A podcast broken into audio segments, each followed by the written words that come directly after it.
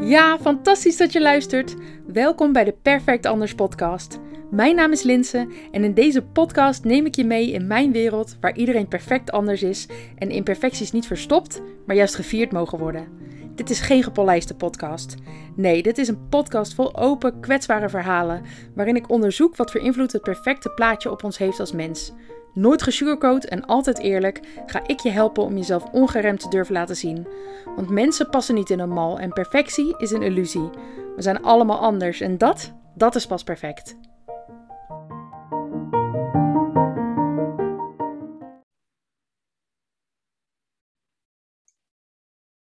Ja, welkom bij weer een nieuwe aflevering van de Perfect Anders podcast. En vandaag ben ik hier met Wendy Marsman. Uh, ik ken jou natuurlijk heel goed, want jij bent uh, onder andere mijn coach, maar jij coacht vooral vrouwen. Um, misschien wil je jezelf nog even voorstellen. Oh, dat vind ik altijd zo apart mezelf voorstellen. Wat zeg ik dan? Nou, uh, ik ben de leukste Wendy van Nederland. ik kom uit de Achterhoek, daar ben ik oorspronkelijk geboren. Ik heb meegekregen dat ik ja, hard werken, je voeten in de klei, doe maar gewoon, doe normaal, dan doe je normaal genoeg. Dat stukje, dat zullen denk ik heel veel mensen wel herkennen. En um, in mijn werk coach ik vrouwen die een prachtige missie heb, hebben. Vaak vinden ze die doordat ze iets hebben doorleefd. In mijn geval de dood van een kindje. Uh, jij zit op lijf gebeuren. Um, ik heb iemand die zit op depressie. Die heeft, is daar helemaal doorheen gegaan. En um, ik ben getrouwd. Ik heb drie kinderen. Twee in huis, eentje overleden.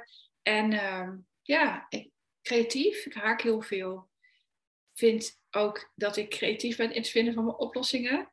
En uh, ja, dat is denk ik wel mij in een uh, notendop. Nou, ik vind het mooi. Je bent de eerste die niet meteen gaat zeggen wat je doet, maar ook meer wie je bent. Ja, daar hou ik van. Ik vraag, ik, ik Oh, ik stotter. Ik denk weer sneller dan ik praat. Um, als ik een, uh, een training geef, dan vraag ik ook nooit hoe heet je of wie ben je. Ik vraag dan altijd um, waar kom je vandaan en wat neem je van daaruit mee. Omdat je dan mensen echt leert kennen.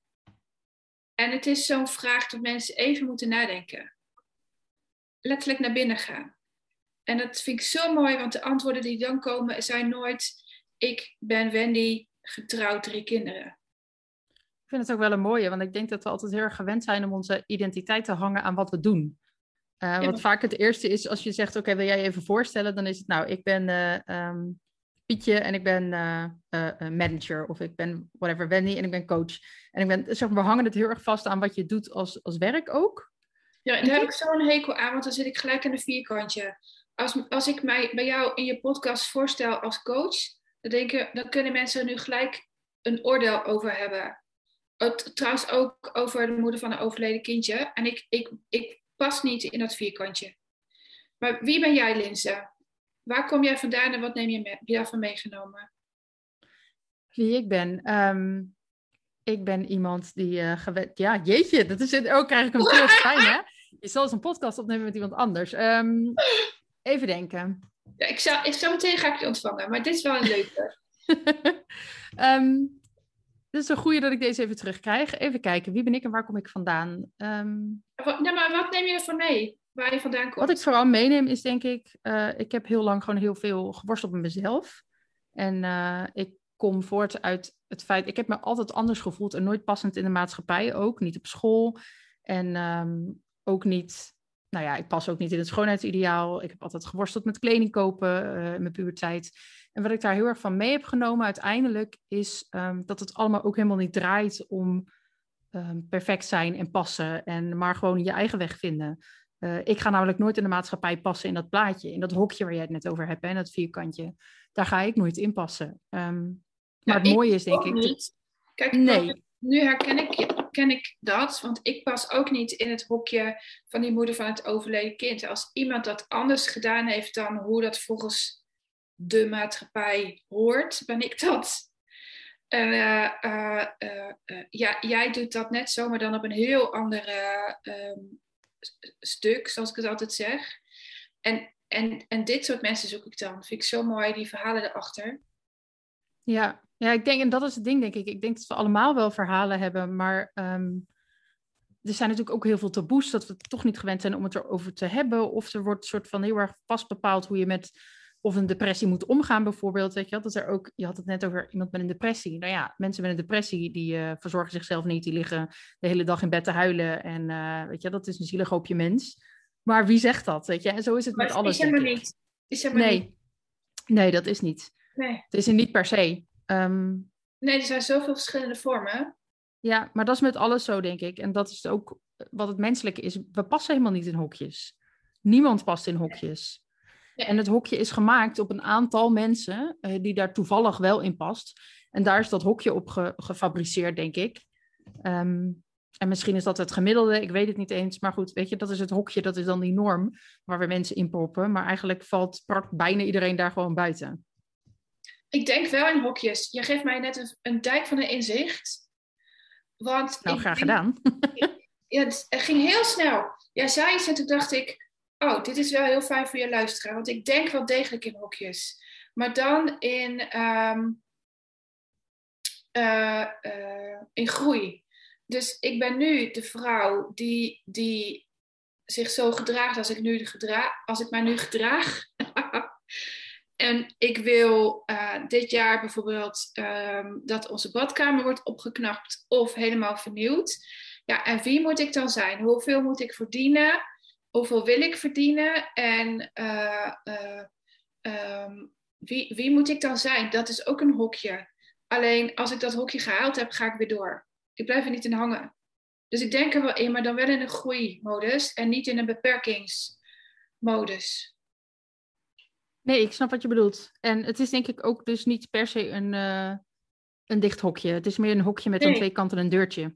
Ja, van waar je instapt, nou, dan stap je er aan de andere kant weer uit, zeg maar. ja, En eh, dat is denk ik ook zo. We zijn denk ik gewend om mensen in hokjes ook te plaatsen, maar ook onszelf soort van dat van, nou, zo ben ik. Eh, maar dat wil niet zeggen dat je je hele leven zo hoeft te zijn. nee. Precies dit. En wie wil ik dan zijn om? Ja, ik denk dat dat met... Ik eh, laat je even uitpraten. Ja, en wie wil ik, wie wil ik zijn om en wie moet ik zijn om en, en wie mag ik worden? Ja, om te verlangen waar ik zo, waar, waar- wat ik heel graag wil. En, en, en dat, dat is ook een hokje, maar die stopt nooit, die groeit. Ja, het is meer een soort pad waar je oploopt, denk ik. Dat je gewoon iedere keer een stap zet daarop. En ehm, ik denk dat dat ook het mooie is als je eenmaal jezelf toestaat om te denken van... oké, ik ben niet een vast omlijnd iets. Ik ben niet of... ik- Kijk, ik heb jarenlang gedacht, ja, ik ben die dikke, weet je wel. Dat klinkt heel negatief, maar dat was het voor mij ook toen. En nu denk ik, ja, ho, ehm, er is veel meer in mij dan ten eerste mijn gewicht. Maar ten tweede ook denk ik, ja, ehm, je bent niet maar één ding. Je wordt ook Jij niet... bent zoveel. Jij bent zoveel, Linse.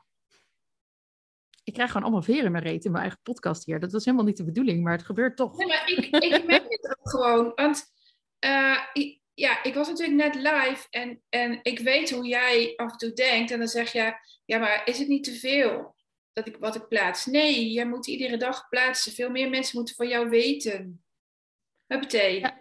Ik denk dat dat ook weer zo'n ding is van eh, hokje. Dat je denkt, oh ja, ik, ik misschien ook...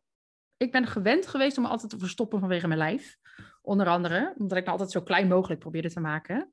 En Ja. nu stop ik daarmee. Ik ben nu juist van het laten zien. Maar af en toe bij bepaalde dingen, en ik merk het, ik was ook altijd degene in de klas die druk was. Weet je wel? Er werd tegen mij altijd gezegd, houd je mond even. Stop eens met kletsen. Eh, eh, vooral hou je mond. Dat was echt een heel veel gehoord ding. Dus om echt dan toch te denken van, oké, ik hou niet mijn mond en zo. Dat is voor mij, merk ik, wel een stap. En eh, eentje die ik wel ontzetten ben. Maar af en toe komt dat dus nog even terug. En dan denk ik inderdaad nog voor bijvoorbeeld Instagram, waar wij het dan over hebben, of stories van... Oh, ik ben te- misschien moet ik mijn mond even houden of zo, zeg maar. Ja, en als een beetje vandaan. Hou je bek ook nog. maar dat is dan wel altijd om je, op jezelf kleineren. Ik, ik, oh man, mens, als jij nou eens wist hoe waardevol jij bent, nou, dat is ongelooflijk. Dit gaan we even uitleggen voor de luisteraar. Ehm, ik zei net al, hè, Wendy is mijn coach. En af en toe als ik aan het blaten ben, dan eh, is er een zinnetje voor dat komt voorbij. En dan zegt ze, hou je bek. Dat klinkt overigens heel hard, maar het is een onderling grapje. Dus wij kunnen dat heel goed eh, samen hebben. Maar dat is meestal inderdaad dat zij zegt als ik ga ratelen. En eh, ja, ehm, ja, mezelf naar beneden haal, is het misschien niet eens. Maar als ik in ieder geval, als ik, ja, als ik mezelf naar beneden haal en als ik in mijn hoofd ga zitten, wat we dus allemaal doen, hè, want ehm, het hele ding is natuurlijk, ik zeg altijd, het hoeft niet perfect. En dat vind ik ook echt, maar ook voor mij blijft dat een uitdaging. En ehm, daar is het fijn om dan af en toe even iemand uh, te hebben die zegt van nou, even je bek houden. Zo leuk om te doen. Hey, ik ga je ook nog even een vraag stellen die ik alle andere mensen normaal gesproken aan het begin vraag, maar wij zijn alweer eh, lekker begonnen. Uh, wat maakt jou anders? Ja, ik denk toch wat mij anders maakt is mijn denkwijze, mijn, uh, mijn oplossingsvermogen. Dat is iets totaal anders dan een positieve kijk op het, op het leven hebben. Dat maakt toch verschil, heb ik gemerkt. En, uh, vroeger hield ik daar over mijn mond. Want ik, ja, ik, ik, dacht, ik doe er niet toe en doe maar gewoon, dan doe je gek genoeg. Dus de, met de poten in je klei en gewoon je ding doen, zeg maar. Netjes een zes halen, dan, doe je, dan ben je goed genoeg en doe maar je best. Ik hield mijn mond. Ik was best wel een bang meisje. En, uh, uh, maar ik wist wel altijd, ik kijk, ik kijk voorbij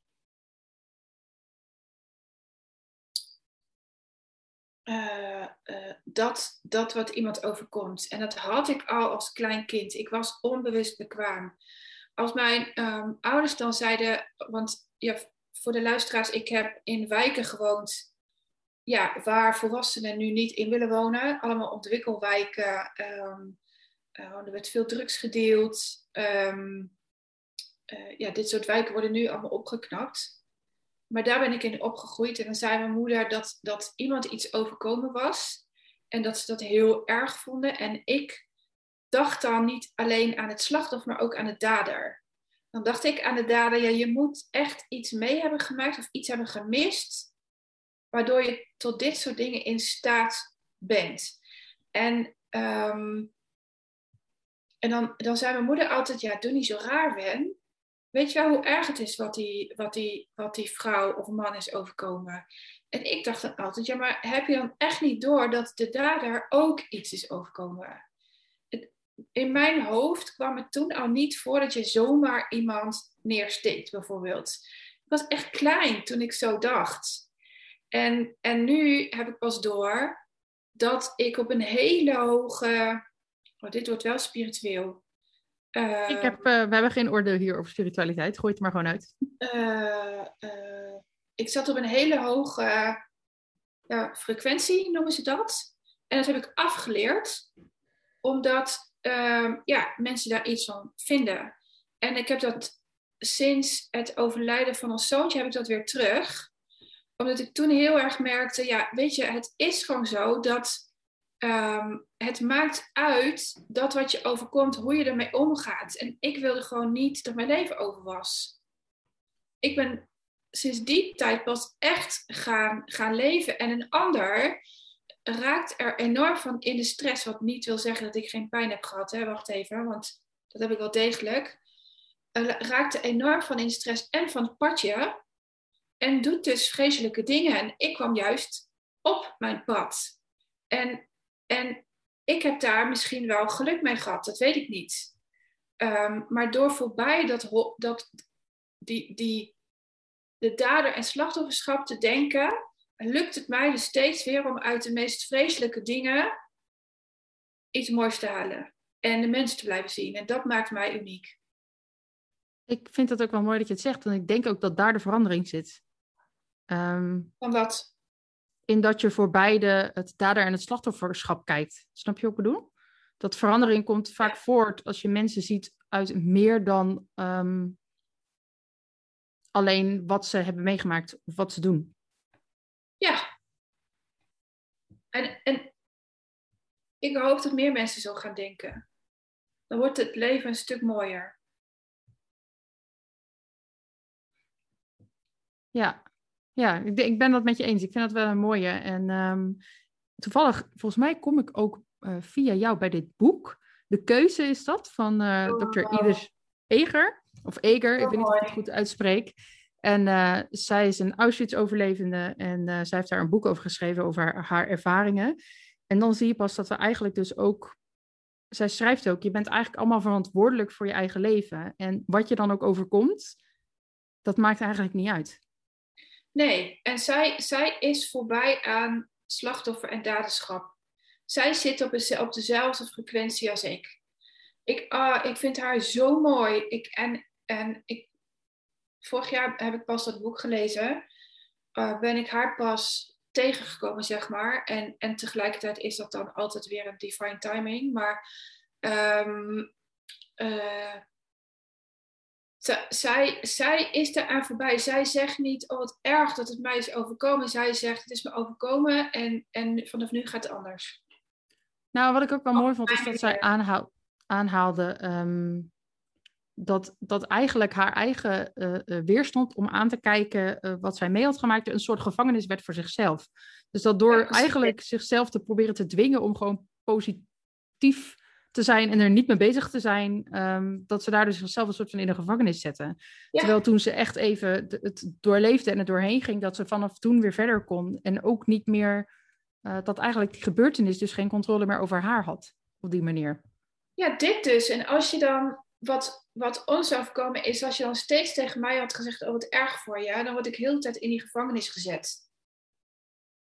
Terwijl ik wist, ik, ik, ik uh, uh, doorleef dit en ik kom er beter uit. Maar als ik steeds denk voor bij mezelf, ik heb een heel zwaar leven. ik hoop dat dit niet zo heel erg is. Maar um, dan zet ik mezelf steeds terug in die gevangenis. Ik heb ermee te leren omgaan.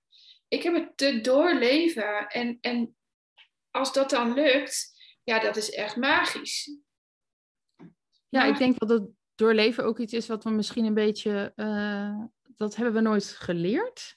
We zijn altijd gewend van, en ik denk dat mensen vaak denken dat doorleven hetzelfde is als denken, nou, ik heb meegemaakt, oké, en klaar, positief door. Maar dat is niet wat het is.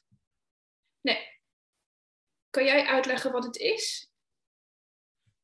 Ik denk dat doorleven ook een kwestie is van zitten met je ongemak en zitten met je pijn en hem toelaten. En ik denk dat daar het verschil zit. Um, want iets doorleven wil niet zeggen dat je je pijn niet hoeft te voelen en dat je gewoon maar door moet gaan en alleen maar positief moet kijken. Ik denk dat je juist je pijn moet voelen en hem niet wegduwen. Um, ja, helemaal mee dat, Ja, want juist als je hem wegduwt. Hm? Ik ben het helemaal mee eens, maar dat kan ik niet anders. Nee, maar ik denk, ja, als je het wegduwt, denk ik juist dat het eigenlijk wat. Dan wordt het pas je gevangenis, omdat je constant soort van die eigen emoties aan het wegduwen bent. Klopt. En, en uh, de clue is dat je ontdekt, dat je het herkent. Um, wanneer jij het aan het doorleven bent en anderen je erin willen drukken in de pijn. Want, ik moet even goed nadenken hoe ik het uitleg als je, eh, als je gaat doorleven, ehm, dan betekent het ook dat je leuke dingen gaat doen terwijl je pijn hebt. Dat is namelijk leven. Dat is rouwen ook. En op het moment dat je leuke dingen gaat doen, gaan andere mensen tegen je zeggen: mag dat wel? Uh, of anderen gaan het juist uh, zeggen: ja, um, moet je niet thuis 24 uur huilen? Dat was tegen mij gezegd, hè? Terwijl wij... Gingen... Letterlijk? Ja, ja. Uh, uh, ik, ik heb zoveel respect voor je hoe je dit doet. Want in mijn hoofd huil je 24 uur per dag als je een kind bent verloren. Maar in mijn hoofd was dat niet. In mijn hoofd had ik het juist, had ik juist te leren dat ik met verdriet ook leuke dingen mag doen. En um, het wegdrukken deed ik door middel van haken. Ik heb heel veel gehaakt in de eerste periode, omdat het gevoel van rouw gewoon te heftig was. En pas toen ik het aankom, ben ik minder gaan haken. En haken is nu een ontspanning. En toen was het een onderdrukking. Uh, maar pas toen ik het aankom, ben ik minder gaan haken en meer gaan huilen. En ik, het omslagpunt kwam volgens mij uh, op ongeveer vier à vijf maanden na zijn overlijden. En toen ben ik het echt aangegaan. En 9 à 10 maanden na zijn overlijden ben ik weer gaan werken, maar ik viel, viel al heel snel weer uit. Omdat het, uh, ja, het jaar kwam aan en dan ga je herinneren hoe het was. En um, uh, um, toen, toen ben ik nog een slag dieper gegaan. En zo ja, bel je steeds een ui af. Ik durf nu wel te zeggen dat ik er klaar mee ben. Ja, dat is ook wel een beetje een, ehm, een mening die anders is. Dat maakt jou denk ik ook anders. Uh, voor jou is rouw echt klaar. Ja, ik hoorde mezelf zeggen en dacht ik, oh, het is me gelukt. Ik heb de eerste vier à vijf jaar me de hele tijd afgevraagd: is het echt zo dat rouw nooit klaar is? Is dat echt zo? Is dat waar? Ja, het is niet mijn waarheid. Mijn waarheid is: mag ik er klaar mee zijn? Ja, ik mag er klaar mee zijn. Ik gun mezelf er klaar mee zijn. Hij was twee jaar in mijn leven. Moet ik dan de laatste, want mensen denken dat je leven over is, hè? En ik was 38. Moet ik dan de laatste 40 jaar van mijn leven gewoon op de bank zitten? Uh -uh, gewoon niet. Dan ben je al dood voordat je dood bent eigenlijk. Ja. ja. En, en dat projecteren we heel vaak op ons medemens. Dat projecteren we. Ik wil dat niet. Ik wil het leven van mijn jongens niet ontnemen. Is dat moeilijk? Ja, want ja, ze hebben nu allebei hun rijbewijs. En uh, er zijn al flinke boetes binnengekomen om te betalen. En denk, oh god, ze rijden veel te hard. Uh, uh, ik vind het ook spannend om mijn kinderen los te laten. Tuurlijk, maar ik doe het wel. Ik ga niet, ik ga niet hun leven ontnemen. Doordat een ander gelooft dat, dat ik ze niet los moet laten. Want stel je voor dat de ene overlijdt. Fuck dat zeg. Dus um, nee, dat ga ik niet doen. Ik wil dat ze leven en ik wil dat ik leef. Klaar. Ben, ben ik, zie ik er nu heel streng uit of niet? Nee, helemaal niet. Vooral heel. Um... Ja, wij kunnen elkaar zien natuurlijk. Ja. Um, nee, je ziet er niet streng uit, maar vooral beslist. Ja, gelukkig. Ik denk dat dat ook, weet je, um, in jouw geval is het, jij kiest voor leven. En ook ja. op je eigen manier dan daarin. En uh, ik denk dat het, kijk, dat zit er niet voor iedereen hetzelfde uitleven op je eigen manier. Maar ik denk wel dat het uh, belangrijk is om te beseffen dat het dus niet altijd hoeft te gaan zoals anderen je vertellen dat het moet. Nee, en ik leg het dus ook niet bij jou op, hè? Ja, ik weet natuurlijk wat je allemaal mee hebt gemaakt. En, en ik leg, ik deel mijn visie, ik deel mijn mening. Ik, ik geef jou terug wat ik zie, wat je doet en hoe het anders zou kunnen.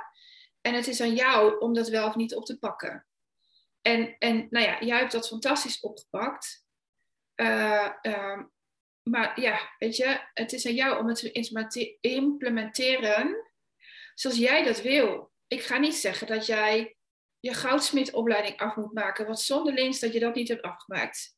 Nee, dat komt niet in mij op. Ik, er komt in me op, wat kun je doen met het stukje dat je wel gedaan hebt? Nou, er kwam dus een fantastisch magazine uit die goud waard is. Ja, het grappige is dat ik dat dus zo uh, zelf nooit bedacht had. Want ik was zelf dus ook altijd heel erg gefocust op... oh, ik heb heel veel niet afgemaakt, heel veel studies. Omdat dat ook een beetje is wat je meekrijgt, soort van van kind af aan. Je hoort een studie te kiezen, die maak je af. Um, en dat doe je dan de rest van je leven. En misschien dat je nog een keer wisselt als je niet gelukkig bent, weet je wel. Maar nou, dat is het dan wel.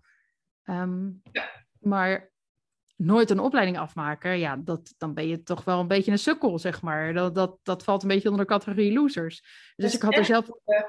Ja, dat is echt zonde. En ik had er zelf dus ook nooit over nagedacht dat daar misschien juist wel waarde in kan zitten of kracht in kan zitten voor mij. Mega veel. Stop is echt een ja. kunst. Ergens met stop is een kunst. Kijk, uh, onze oudste, die is nu 20 en die hoeft nog maar twee maanden of zo effectief naar school.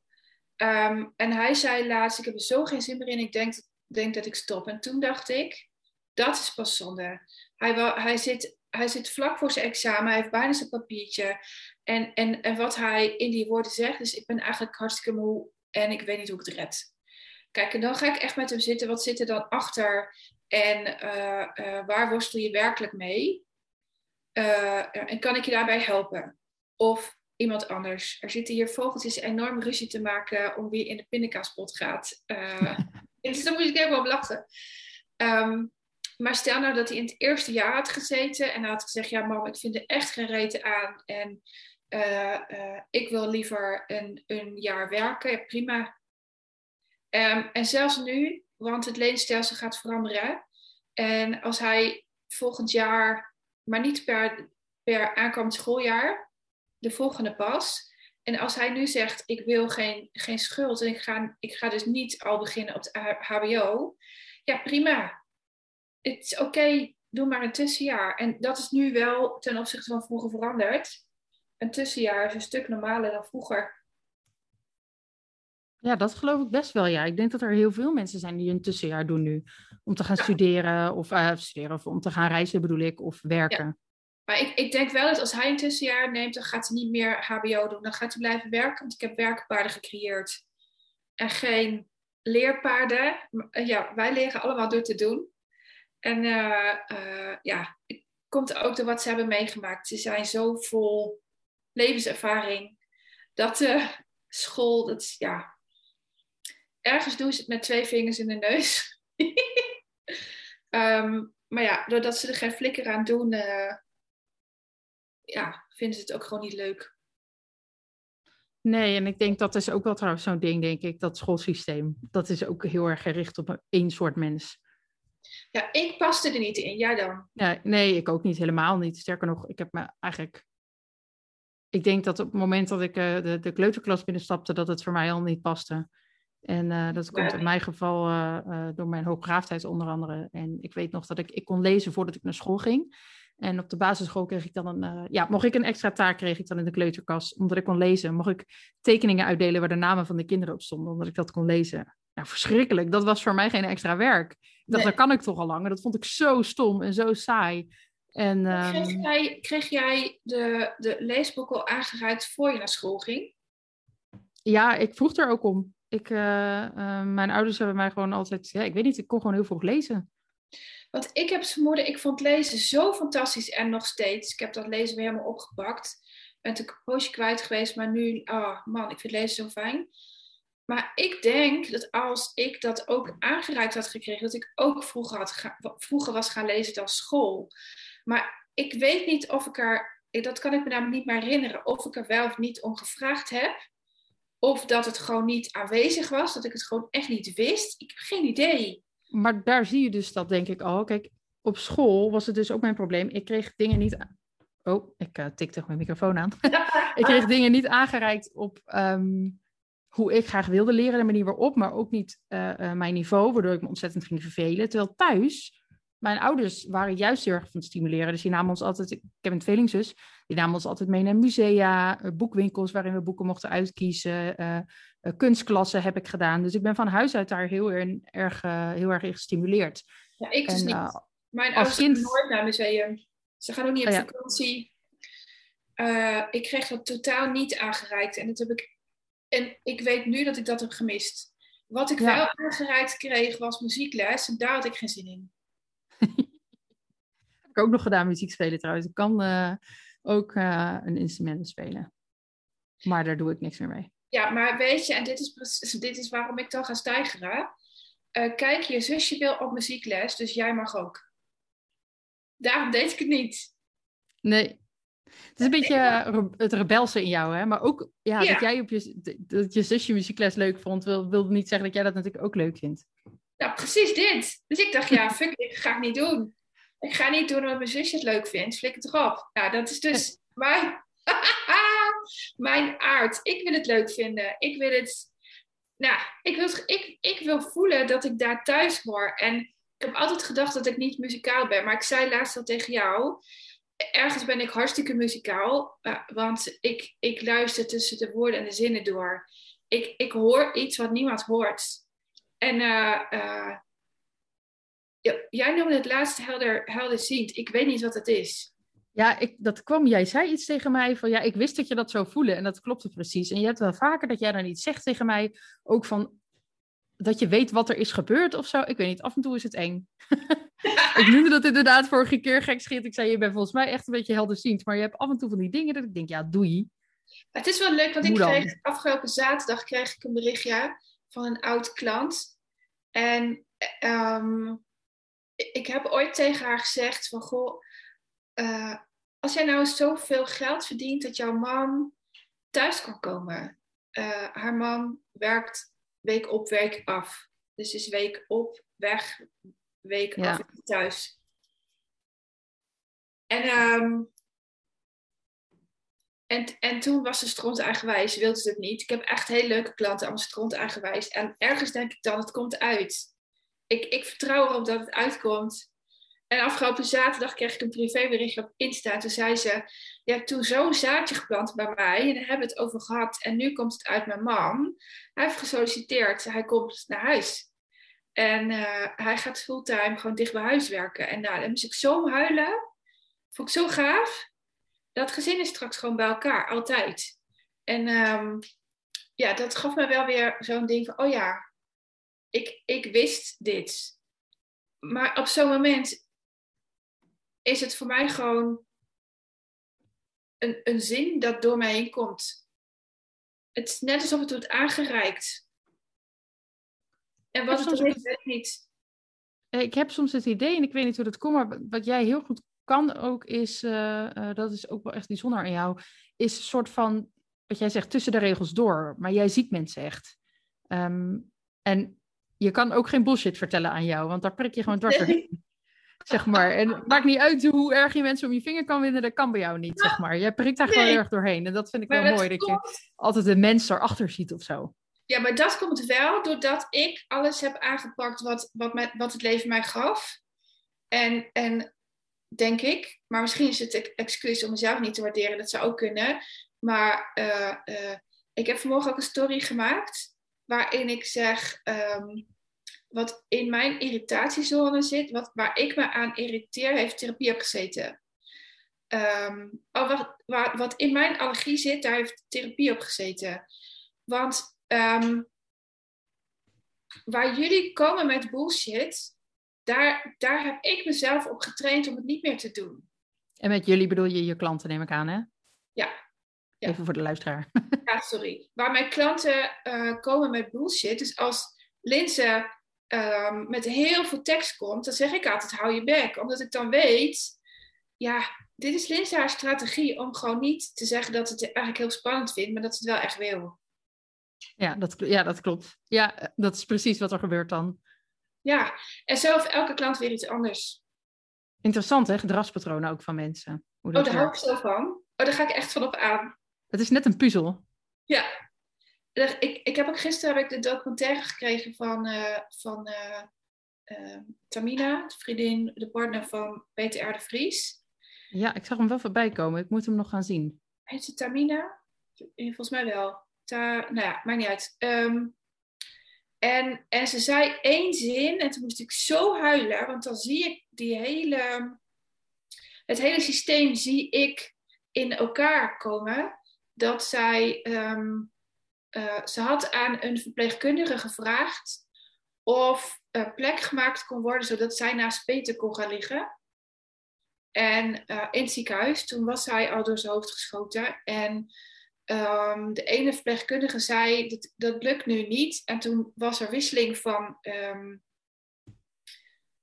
ik wou zeggen wisseling van de wacht. Maar hoe heet ja, verpleegkundige gewoon shift wisselen. Ja, dat. En, um, uh, en toen, toen sprak ze een verpleegkundige en toen zei ze, oh, dat gaan we direct regelen. En dat is het verschil van de mens. En dan zie ik dus die ene persoon die nee zegt, zie ik dat ook vanuit liefde doen en de andere net zo.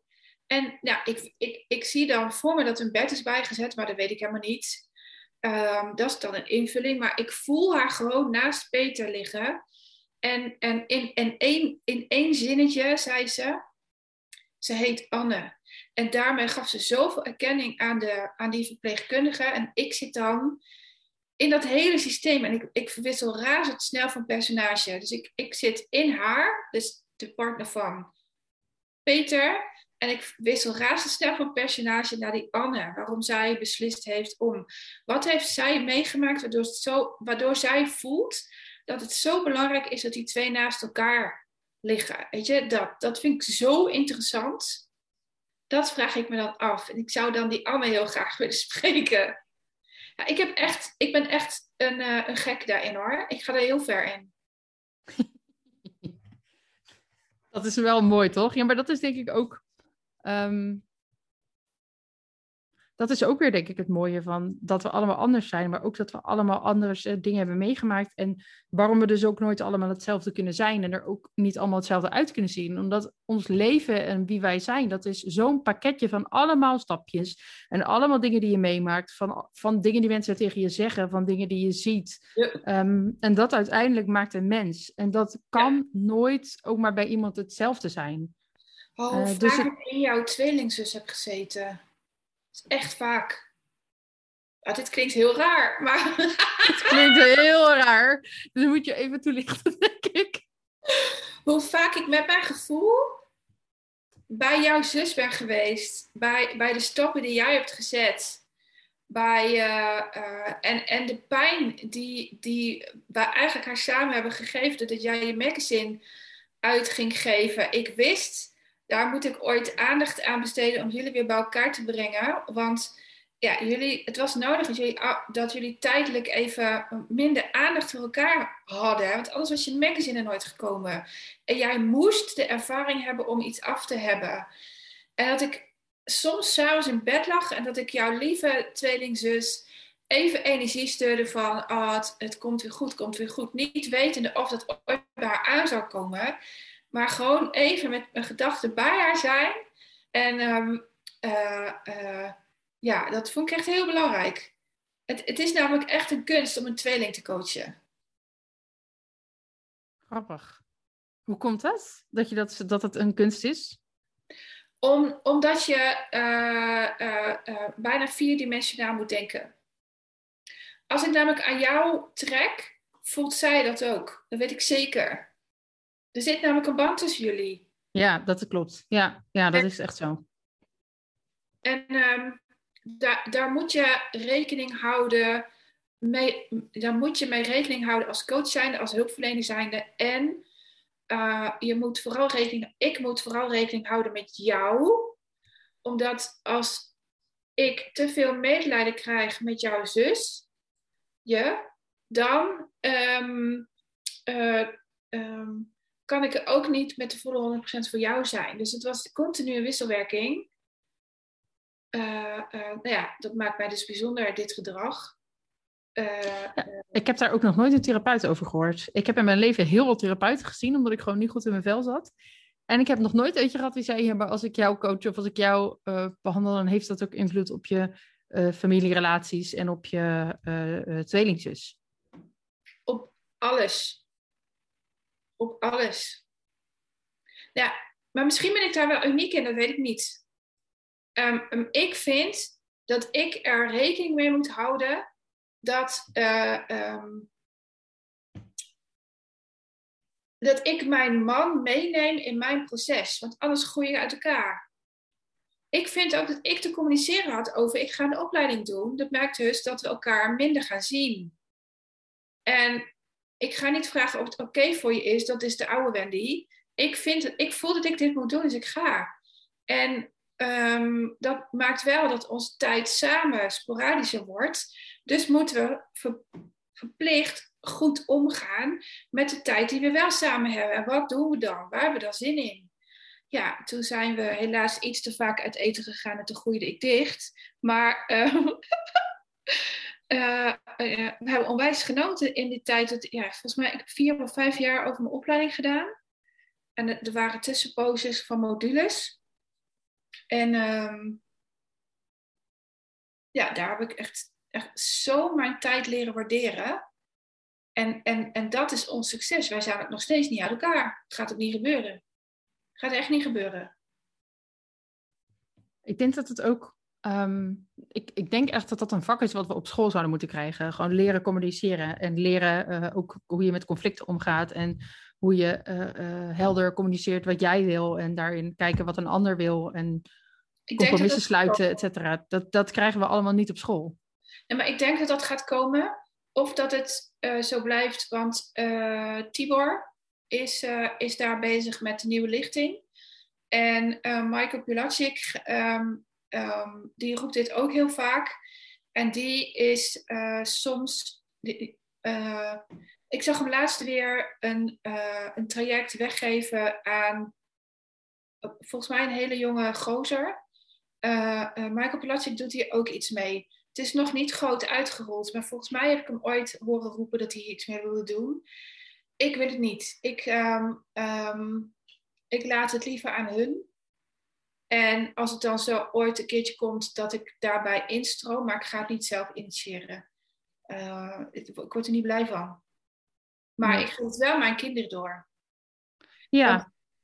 uh, toen, um, toen onze oudste vorige week zei, ja, de, mijn, mijn stagedocent, dus degene bij wie die stage liep, heeft achterom zijn rug om een nare mededeling gedaan over hem. Dus hij vindt het een nare mededeling, ik vind het een feit. Uh, over hem uh, bij zijn uh, school. En toen zei ik, als je het zo'n nare mededeling vindt, dan heb je te vragen naar wat zij in jou ziet of wat ze aan je ziet. Daar leer je van. En, en, en hoe komt het dat zij er zo over denkt en jij zo? En kun je dan nog steeds met elkaar door één deur? Ik kan met iedereen door één deur. Dat wil niet zeggen dat ik um, uh, uh, iedereen toelaat. Maar ik zie wel in iedereen het goede. Dat is een verschil, hè? Dat is een verschil. En, en, en ja, ik, ik zie gewoon dat online ook mensen kunnen niet meer discussiëren. Mensen die gaan schreeuwen om hun gelijk te halen. En daardoor missen ze het punt. Dat is echt jammer. Ik dus vind dat sowieso. Als ik mijn oudste had laten blaten, ja, dan was er een, een, dan was dat kleine zinnetje die over hem was gedeeld ontploft. Terwijl nu ging hij erover vragen stellen. En het werd ja, een heel gesprek.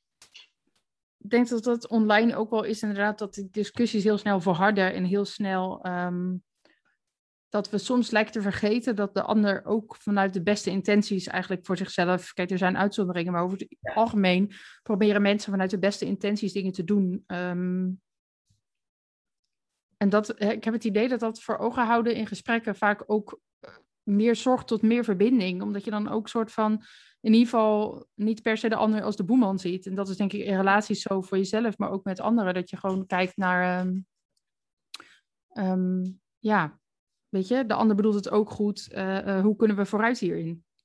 Precies dit. Heb jij eens nare reacties gehad op jouw foto's die je hebt geplaatst?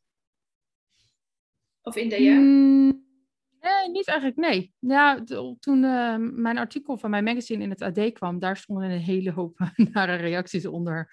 Maar dat is dan ook het trollenleger, noem ik het maar gewoon denk ik op Facebook. Um, mensen die me ook niet kennen, mensen die het artikel verder ook helemaal niet hebben gelezen, weet je al, die alleen maar zien, oh, dat is een dik mens en die preacht dat je gelukkig met jezelf moet zijn. Dat kan niet, ga eerst maar afvallen en dat soort dingen.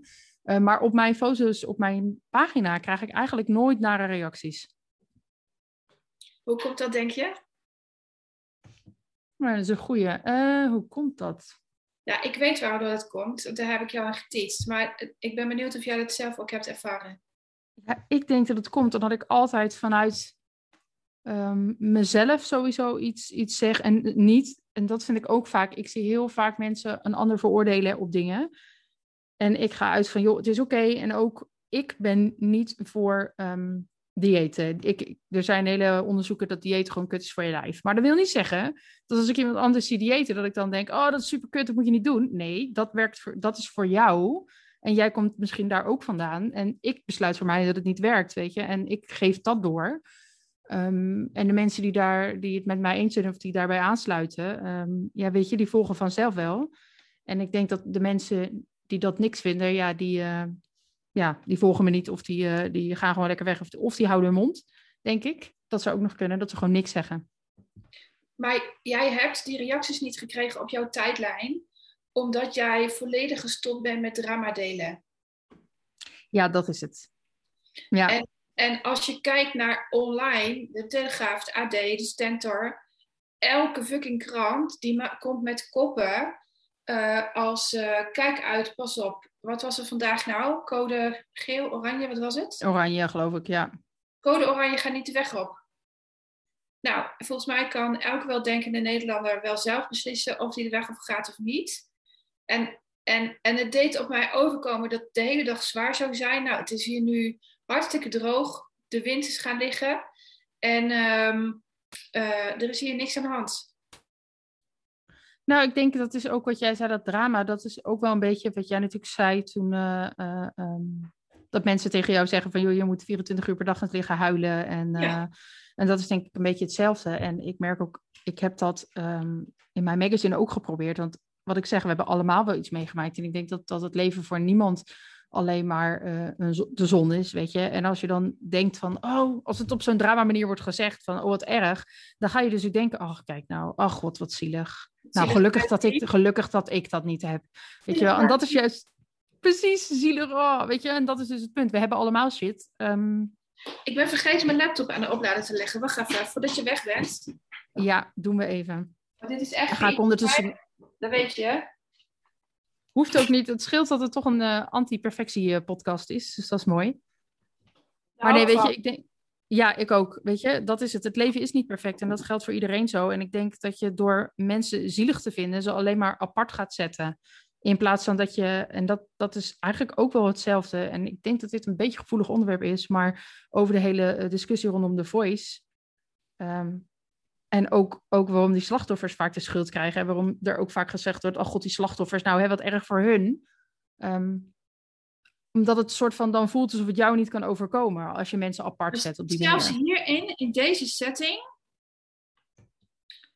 moet je eens voorstellen dat je in, want de voice productie is enorm, maar de mensen om wie het gaat, is dus een heel klein, eh, is een heel klein groepje, is een, eh, eh, is hecht, is, in, is aan het strijden voor iets en ehm, ehm, hoe leg je dit uit? De, de sfeer is intiem. De sfeer is intiem. Ben jij iets aan het opeten? Nee, er zat even een haar in mijn mond eh, die ik even moest verwijderen. Dat zag je natuurlijk op film. De, de sfeer is intiem en die energie roept, roept iets op. En, en om daarin te eh, acteren, noem ik het maar even, moet je heel goed eh, jezelf kennen. En, en als je dat niet weet, en, en ik kan mij voorstellen, want volgens mij waren alle vrouwen die iets overkomen is. En ja, ik weet niet wat en ik weet ook niet of het waar is. Ik, eh, ik hou me altijd bij de feiten. Eh, eh, maar als ik met een van deze vrouwen zou werken, dan zou ik met haar waarheid werken en niet met de waarheid die online staat. Nooit. Ehm, eh, eh, je laat je sneller, ik ben draadje kwijt, je laat je sneller overhalen tot het doen van, aan beide kanten, hè? dus de slachtoffer en de dader, als, de, als de sfeer intiem is. En, en ehm, eh, eh, in, in, in zo'n setting als The Voice is dat vrij snel. Is dat vrij snel. En ik hoop dat de vrouwen die iets overkomen is, dat zij hulpverleners krijgen die, die ehm, net als ik de lessen halen uit wat je is overkomen. En dat is het hanteren van je grens, het leren hanteren van je grens. En waar zit die eigenlijk? En hoe kun je ehm, vragen om groei zonder dat je daarvoor je lijf weg hoeft te geven? Dat is zo'n mooie vraag. En hoe kun je, uh, uh, want jij hebt mij natuurlijk ook best intiem op de foto gezet. Ja, en, zeker weten. En hoe kan ik die uh, online zetten zonder dat vieze mannetjes mij een DM sturen? Dat kan dus bijna niet. Dat kan bijna niet. Sterker nog, als ik met de energie waar je mij mee op de foto hebt gezet op de dansvloer sta, uh, sta, dan moet ik mijn man altijd zeggen: Ik ga dansen. Ik voel mij fucking goed. Wil je achter mij staan? Wil je mij een beetje in de gaten houden? Want ik weet wat dat bij mannen oproept. Want als ik, als ik, uh, en dan zegt de maatschappij, en die vrouw zelf ook iets gedaan. Als ik in de meest, in, in mijn meest goede energie zit, en dat zit ik nu, en ik ga nu dansen, dan, dan zie ik eruit als volgens de buitenwereld een, hoe noemen ze dat dan? Lust? Dan zeggen ze, je roept lust op. Dat is helemaal niet waar. Als we er nou eens gaan, naar gaan kijken als die is volledig zichzelf. Wauw, hoe kan ik volledig mezelf zijn? Dan zit je weer op die zuivere laag. Maar wij zien, wij, niet jij en ik, maar de buitenwereld ziet dit als de vrouw doet ook iets. Ja, maar de man ook. En wat is dat dan? Daar moet je het dan over hebben. En ik hoop dat deze vrouwen hulpverleners krijgen die hun uh, dat laten inzien. En met dat bedoel ik dus dat je volledig jezelf kan zijn met dat wat je meegemaakt hebt. En haal daar dan de lessen uit. En, en dat zou ik zo mooi vinden als dat ze gebeurt. Ja, en ik denk ook dat het, dat het juist als je jezelf bent en dat je je ook daar niet hoeft te verstoppen. En ik denk dat er ook nog wel heel veel vrouwen zijn die zich dus verstoppen uit angst om die reden. Um, ik heb zelf ook jarenlang bijvoorbeeld. Ik heb dat heel lang gedaan. Ja, ja, ik heb ook jarenlang bijvoorbeeld met sleutels over straat gelopen. Dat ik dacht, als er dan iets gebeurt. Ja. Weet je? En toch dat je je inhoudt. Uh, ik denk dat, dat iedere vrouw dat wel op een bepaalde vorm herkent. Ja. Um, en um, ja, het zou fijn zijn, denk ik, als we inderdaad ook gewoon um, dat hele systeem op die manier aan kunnen gaan kijken. Ja, maar zelfs dan. Ik, ik liep laatst over straat, toen had ik mijn leren broek aan. En die zit heel lekker en ik voel me er onwijs goed in. En toen zeiden alle mannen gedag. En een dag later had ik mijn spijk, spijkerbroeken aan en toen, zei één man gedag. Toen dacht ik, ik ben zelf vrouw. Ik ben zelf vrouw. Wat gebeurt hier toch? Wat gebeurt hier? Ik vind het zo. ik, ik vind het irritant. Ik had mijn haar hetzelfde, ik had mezelfde lipstick op. Ik had allebei de dagen had ik me opgemaakt. Zelfde jas, alleen een andere broek. En andere schoenen. De ene dag had ik hakken aan, de andere dag had ik mijn schoenen aan waarmee ik door de modder kon. Kijk, en natuurlijk gedag zeggen is in principe oké, maar soms denk ik ook, ja, weet je, uh, we kleden ons niet uh, voor goedkeuring van mannen. Nee. Uh, ik kleed me zo op die manier omdat ik dat fijn vind. En dat is hetzelfde als dat er ook nog even een hele discussie was over het decolleté van een van die slachtoffers op tv. Dat ik dacht. Nou, en die was niet eens groot. Nee, dat sowieso niet. Maar weet je, wat, dat, alsof dat relevant is, dat is denk ik alleen maar een soort van uh, makkelijk iets om, om de discussie een andere kant op te leiden. Ja, precies. Maar het zegt wel iets over hoe we uh, nog steeds naar vrouwen kijken. Ja, maar aan de andere kant wel. Ik ben natuurlijk, hoe lang zijn wij getrouwd? 20 jaar. Afgelopen zaterdag gingen wij uit eten. En, en toen zei hij, wat ben je aan het optutten? Ik was al twee uur op de badkamer bezig. Lekker smeren, lekker scheren. Mijn haar netjes in de krul. En toen ging ik naar buiten en toen was alle krul weg. En... Uh... Regende het? Nee, het waaide het. En het waaide. En mijn haar is gewoon zo zwaar. En ik weet het wel. Ik moet ook gewoon niet krullen. Dat is in één dag weg. Permanent ook. maar ja, ik wilde gewoon aandacht aan mezelf besteden. Zodat mijn man... Daar komt hij, hè. Ik wil dat hij trots... Dat hij zijn, zijn mannelijkheid ook kan tonen... doordat hij trots is op hoe ik eruit zie. Dat hij een mooie vrouw naast zich heeft staan. Dat hij een, ik, omdat ik er zelf gelukkig van word. Ik zie hem daarin groeien. Zijn op een of andere manier, oh, dit wordt wel echt apart, dit wat ik nu ga zeggen, maar um, ik hou me niet in. ik, ik, ik, ben gewoon Wendy. Ik zie zijn borst, borstkas letterlijk breder worden als hij mij dan zo ziet. Dat vind ik woest aantrekkelijk. Dus ik doe het niet voor niks. Hallo. Maar wel alleen voor hem, niet voor alle mannen. En dat is het verschil, hè? Nou, en het verschil is ook, doe jij dat omdat jij er blij van wordt? Ja. Um, of doe je het omdat, het omdat je het gevoel hebt dat het moet? Weet je, dat is, dat is ook zoiets. Ik denk niet dat er per se iets mis is om je op te tutten voor je man als jij daar gelukkig van wordt. Ik bedoel, dat is helemaal prima, toch? Ik vind het echt lekker. En dan mooie kleding aan. Ja, ik was wel een little overdressed, kwam ik achter. Want, de, want we gingen uit eten met twee andere stellingen. Die hadden dat allemaal niet. En uh, uh, nou ja, ik zat gewoon echt helemaal lekker vol in de make-up en gezellig aan het tafeltje ja, ik was gewoon aan het genieten. En, en, maar dan zie ik wel het hele restaurant omkijken. ik, ja, dit is dus weer niet de bedoeling. Ik wil hier gewoon mezelf zijn. En, en wat is dat toch, dat als je er dan anders uitziet, dat dat dan... Tegelijkertijd kik ik erop, hè? Even wat. Want ik vind het wel echt tof, hè? Ik vind het wel echt tof. Uh, ik pak graag het podium, dat weet je. Dus, uh... misschien is dat ook wel wat mensen zien hoor. Is het niet per se alleen maar het feit dat je make-up op hebt of zo, maar is het ook bij jou wel dat je gewoon lekker in je vel zit dan? Ja, dat zou kunnen. Ik heb het niet gevraagd. Ik ben niet de tafeltjes afgegaan. Zou wat zijn dat je bij alle tafeltjes ging vragen: Hallo, uh, wat ziet u aan mij vandaag? Dat heb ik jou toen opgedragen, weet je nog? Je gaat ja. eten en, als je, en, je, en je wil nog zoveel magazines verkopen. Waarom ga je niet opstaan? Ja, dat uh, heb ik uiteindelijk niet gedaan. ik, uh, daar kwamen de zenuwen tussen. Dat heb ik uiteindelijk niet gedaan. Ik dacht, oh, dat, uh, daar kon ik me even niet overheen zetten op dat moment. Maar ik denk ook dat we toch, ja, ik weet niet, meningen van anderen zijn voor ons zo belangrijk als mens. Vaak te belangrijk. Ja.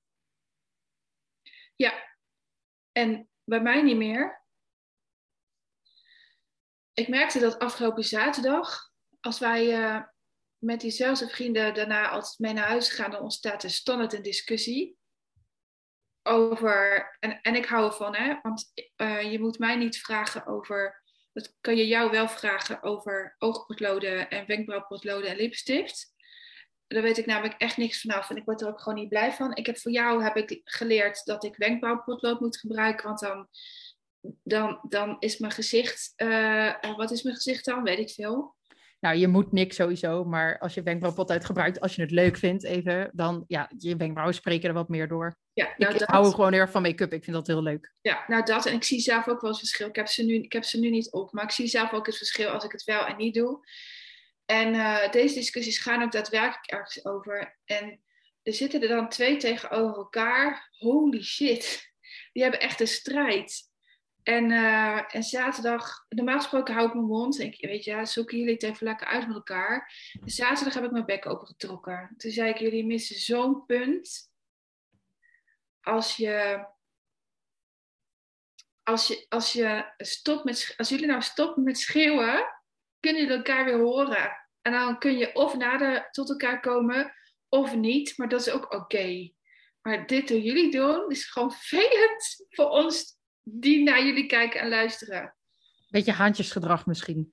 Mijn hemel. En, en, en die bewijsdrang, ja, daar haal ik jullie natuurlijk allemaal uit, dat weet je.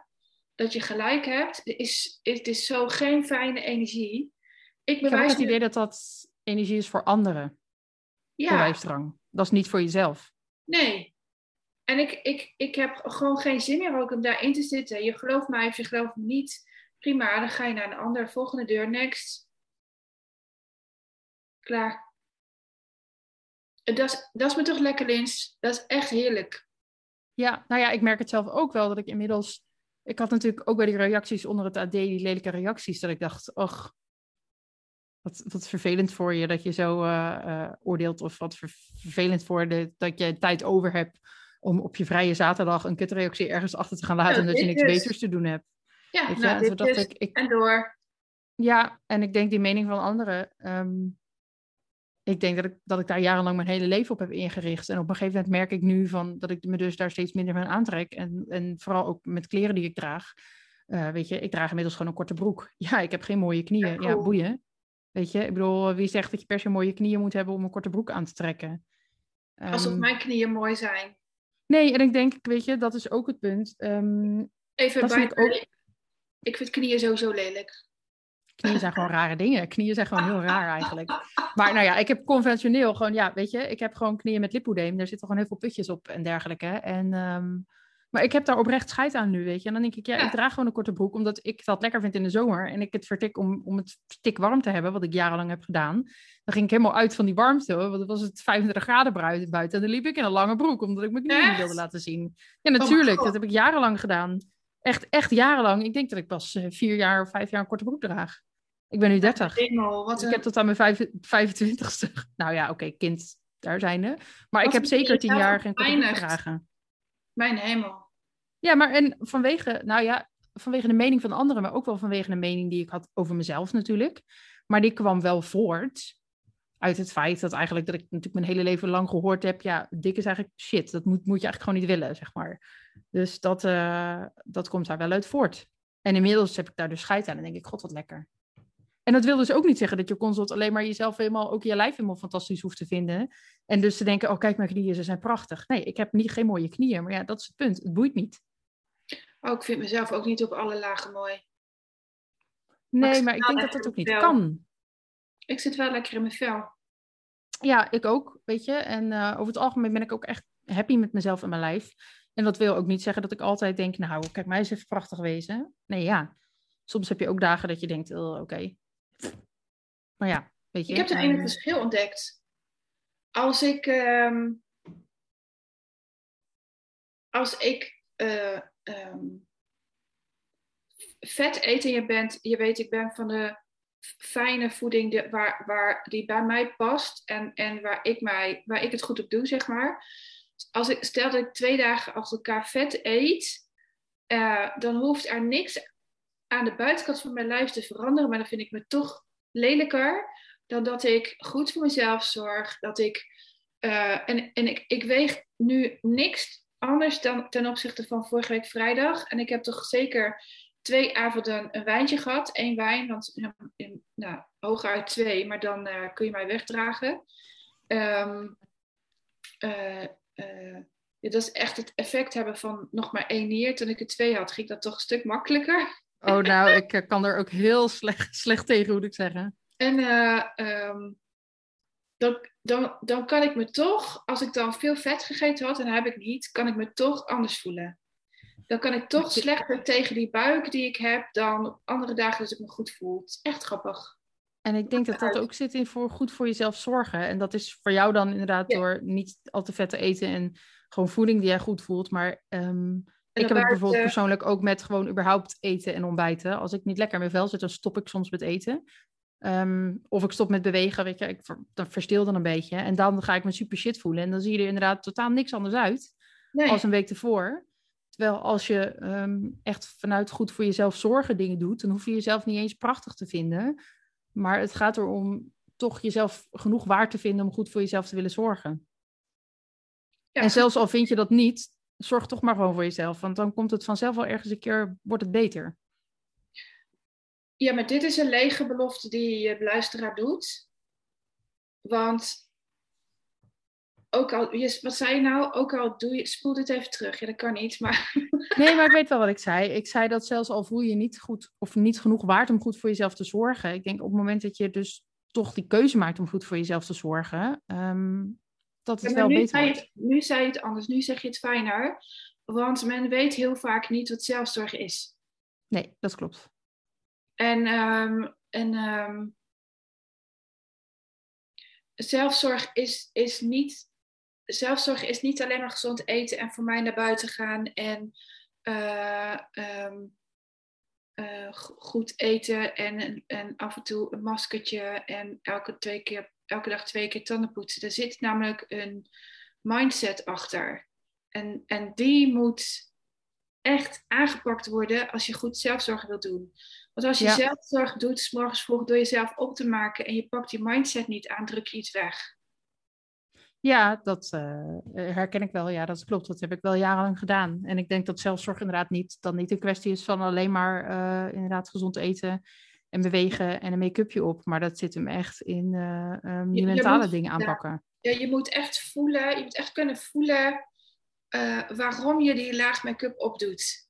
En um, uh, je moet kunnen voelen waarom je je haren onder je oksels verwijdert, weet ik veel. Gek voorbeeld, maar... ik, ik heb een ander voorbeeld. Ja, doe maar. Ik heb bijvoorbeeld, je kan bijvoorbeeld heel lekker Netflixen, hè? Dat kan je doen als een soort van, oh, ik ga echt even relaxed, gewoon een half dagje niks doen en Netflixen. Als ik dat doe, is het vaak omdat ik iets weg aan het doen ben. En dan, dan lijkt het alsof je lekker je zorg pakt en lekker een uurtje Netflixt. Terwijl ik ondertussen van binnen helemaal dood aan het stressen ben, omdat ik eigenlijk gewoon iets weg aan het doen ben. En dat is denk ik het verschil. Uitstelgedrag bij jou? Onder andere, ja. Ja, dat is echt wel het verschil. Want je kan ook, een, je kan ook bewust Netflixen. En dan kies je bijvoorbeeld totaal een andere serie dan dat je er voorheen koos. Ja, dus precies. Dus ik denk dat zelfzorg niet één ding is, wat voor iedereen hetzelfde werkt, maar dat je vooral naar de intentie erachter moet kijken. wij, zorg, wij hebben Netflix opgezegd. En ehm, was voor onszelf ook een shock. Maar wij ontdekten dat als wij samen Netflix aan het kijken waren, wij, eh, wij houden van eh, detectives.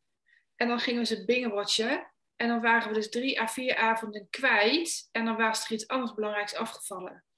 En ehm, eh, mijn lijf is natuurlijk, heeft natuurlijk heel veel stress gehad. Ja, dat weet jouw luisteraars niet, maar ik ben heel vaak geopereerd. En sinds die tijd, als ik dan een eh, Netflix-serie kijk, dan zie ik op mijn Fitbit dat mijn, mijn hartslag is nu heel netjes, die is 79. Maar zodra ik een detective kijk of iets waar ik helemaal in leef, gaat hij naar 110. En soms zelfs 120. Ja, En- dat is best hoog. Ja, dat is gewoon alsof je aan het bewegen bent. Ja, dus ik kon Netflix kijken en dan dacht mijn Fitbit dat ik had gesport. Jij leeft gewoon heel erg mee met, eh, met als je dan een detective zit te kijken met de spanning. Ja, dus toen dacht ik, dit is niet goed. Ik zit mijn lijf te voeden met, het verkeerde stuk. Ik zit hem te voeden met stress. Ik moet het andersom gaan doen. En vanaf die tijd kozen we be- bewust voor documentaires. Maar ja, nee, we hebben hem opgezegd. Ik vind toch andere dingen belangrijker. En dat is samen een bakkie, of samen naar het bos, of samen uit eten. Dat kan nu natuurlijk gelukkig weer een goed gesprek voeren. Of eh, bordspellen. Dat klinkt heel erg ouderwets, maar wij zijn echt bloedfanatiek dan. En daar gaat mijn hartslag minder snel van omhoog dan, eh, dan, dan Netflix kijken. Gisteravond ook bij die, bij, die, bij die documentaire Vertrouwelijk ging mijn hartslag ook sky high. En het is gewoon puur omdat ik me aan het inleven ben in het verhaal en razendsnel van eh eh, personageverwissel. Maar ik heb het niet als een coach. Het is echt grappig dat verschil. En, en dan moet ik echt bij mezelf kijken, wat zit ik eigenlijk te doen? Ja, en dat is denk ik ook je bewust worden van ehm, waarom je bepaalde dingen doet en wat iets met je doet. Ik krijg ook geen nieuws. Eh, eh, en toch krijg ik het mee. Grappig hè? Ja, volgens mij kan je het ook eigenlijk niet, niet meekrijgen met Facebook en Instagram en Twitter. En eh, Dan, dan moet je echt van je social krijgt er altijd wel media af. ergens iets mee.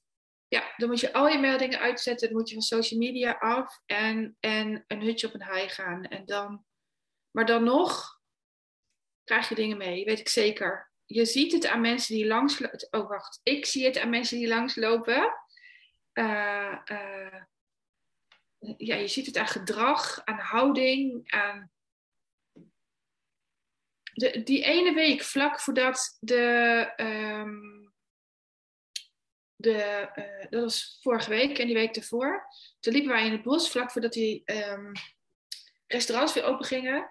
En iedereen liep een beetje voorover gebogen, een beetje te slenteren, een beetje... We waren er allemaal klaar mee. We waren er allemaal klaar mee.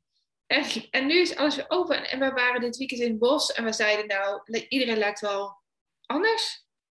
Natuurlijk ook omdat we zelf weer anders zijn, maar het viel gewoon op. Oh, maar dat geloof ik best. Want ik denk dat dat, dat wel een soort collectieve maatschappelijke ehm, eh, sfeer is die er dan heerst. Ja, en dat is hetzelfde met dat gebeuren met de voice. Dan is iedereen helemaal geschokt en kwaad en verdrietig en dat. En door de coronamaatregelen merk je dat mensen het zat zijn. En dat voel je gewoon. Dat er een soort algemene sfeer heerst. En je hoort Ja. het ook aan mensen hun taal gebruiken en aan mensen hun, hun gedrag, denk ik. Iedereen zegt het ook. Wat zeggen ze? Nou, ik heb bijvoorbeeld echt heel veel mensen horen zeggen: Ik ben echt zo zat, ben zo zat. Ik ben echt zat. Ah, leuk die mensen heb ik niet in mijn leven. Die heb ik eruit gegooid. Dit klinkt heel oneerbiedig, maar eh, eh, ik, heb ze echt niet. Ik zie het wel op mijn tijdlijn. Ik zie het heus wel.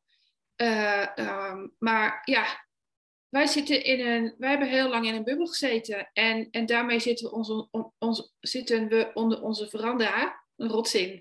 Zitten onze on- onder, ik kan, kan het weer niet herhalen. Je zit onder je veranda. Eh, ja, aan, de- aan de wijn of een biertje of een, een, nou ja, een taartje, weet ik veel. En, en dan kletsen we even bij. En, het, en met sommige mensen spreek ik ook gewoon af, we gaan het niet over de maatregelen hebben. Er is ook nog een wereld daarnaast. Ik geloof dat ik het met niemand over de maatregelen heb. Kijk, de mensen waar ik net wat, ik werk natuurlijk in een winkel parttime en daar hoor ik het heel veel. Maar in mijn omgeving heb ik het eigenlijk nooit over de maatregelen. Maar zelfs in zo'n winkel kun je heel ludiek omgaan met uh, dit soort dingen door, door iemand die goed is in tekst een hilarische boodschap op het raam te laten plakken. Het is niet jouw winkel, dus ik weet dat je dat niet doet, maar uh, uh, dat zou dus echt wel kunnen. Dat is grappig, want dan zie je dus ook dat je um, ook invloed hebt. En dat is denk ik ook hoe jij je voelt dat komt ook voort uit, uit de mensen met wie je omgaat en met wat voor uh, meningen en mensen je je omringt. En daar heb je ook een keuze in. Heb je heel veel keuze in. En, en wij zijn ja, zo voelt soms van niet. te doen. Ja, je hebt altijd een keus. Ja. Ik zal je een persoonlijk voorbeeld geven. Um, ik heb mijn vader op Facebook. Maar ik, ik ben hem jaren geleden al ontvolgd. Mijn, mijn vader plaatst dingen, daar ben ik het zo niet mee eens. En ik sta aan de vooravond om mijn vader van Facebook af te halen. Zegt dat iets over hoeveel ik van hem hou? Nee, totaal niet. Maar ik wil die energie niet in mijn tijdlijn. Ik, ik sta um, voor een bepaalde energie op mijn tijdlijn van ja, energie van groei. En niet van elkaar naar beneden halen. En, en aangezien, ja, ik ken mijn vader niet zo goed. Um, mijn vader had altijd ploegendienst en echte gesprekken hebben we nooit gevoerd. En dus niet over hoe wij nu een gesprek voeren, dat, dat, kan hij niet. Dat, dat, ja, ik weet niet, we hebben gewoon nooit gedaan. En um, uh, uh, nu heeft hij Parkinson. En, en het komt waarschijnlijk door zijn Parkinson dat hij hele rare dingen plaatst. Maar hij had vandaag, gisteren heb ik hem gezegd: pap, je hebt op je profielfoto nog uh, team Ali staan. Misschien wordt het dus tijd dat je gaat nadenken of, je dat, of dat nog wel kan. En uh, uh, nee, dat heb ik helemaal niet, zei hij. Ik zeg, nou, dan moet je even kijken op je Facebook. En het is inmiddels weg. En het is van, van vorig seizoen The Voice dat iemand. ik kijk het op de achtergrond, dus ik weet niet wie het was. iemand moest winnen en of hij gewonnen heeft, ik heb geen idee. Maar die vindt hij dan leuk en, dat, en dan zet hij dat op zijn profielfoto. Ik wil dat niet. Ik wil ver weg blijven van die hele discussie. En dan zie ik dus mijn eigen vader met zo'n, uh, hoe noem je dat? Je, in tijden van verkiezingen kun je er ook zo'n dingetje op plakken. Ja, zo'n sticker op je foto, ja. Ja, die. En die heeft hij er dan nog op. Hij, hij is daar niet mee bezig. Hij kijkt er niet op. Uh, op zo'n profielfoto. Hij plaatst gewoon allemaal van die tegeltjes. En, maar ik zie dat dan. En ik denk van ja, is niet helemaal handig. Daar krijg je zeik mee. Uh, in ieder geval met mij. en hallo, eh, je hebt drie dochters. Dan kan je niet dit zo laten. En uh, um, ja, ik, uh, ik overweeg om, om mijn vader eraf te halen. En, en dat doet niks af aan hoeveel ik van hem hou. Maar het doet is... wel te goede aan mijn energie. Ja, en dat is ook zo'n overtuiging die we denk ik hebben. Dat als je familie en dergelijke, dat je die um, ja, moet toelaten op je Facebook. Of dat je naar alle verjaardagen moet, weet je wel. Want ja, het is toch je familie. Maar... Nee, verjaardagen doen wij ook niet meer allemaal. Het is, nee. en, wij vinden kinderverjaardagen heel belangrijk. Uh, um, uh, maar vaak proberen we ze te combineren. En um, verjaardagen trekken mij zo dusdanig leeg dat wij er max een half uur tot drie kwartier zijn. En dat is dan ook echt kwaliteit of kwantiteit? Kwantiteit? Nee, kwaliteit denk ik. Kwaliteitstijd, toch?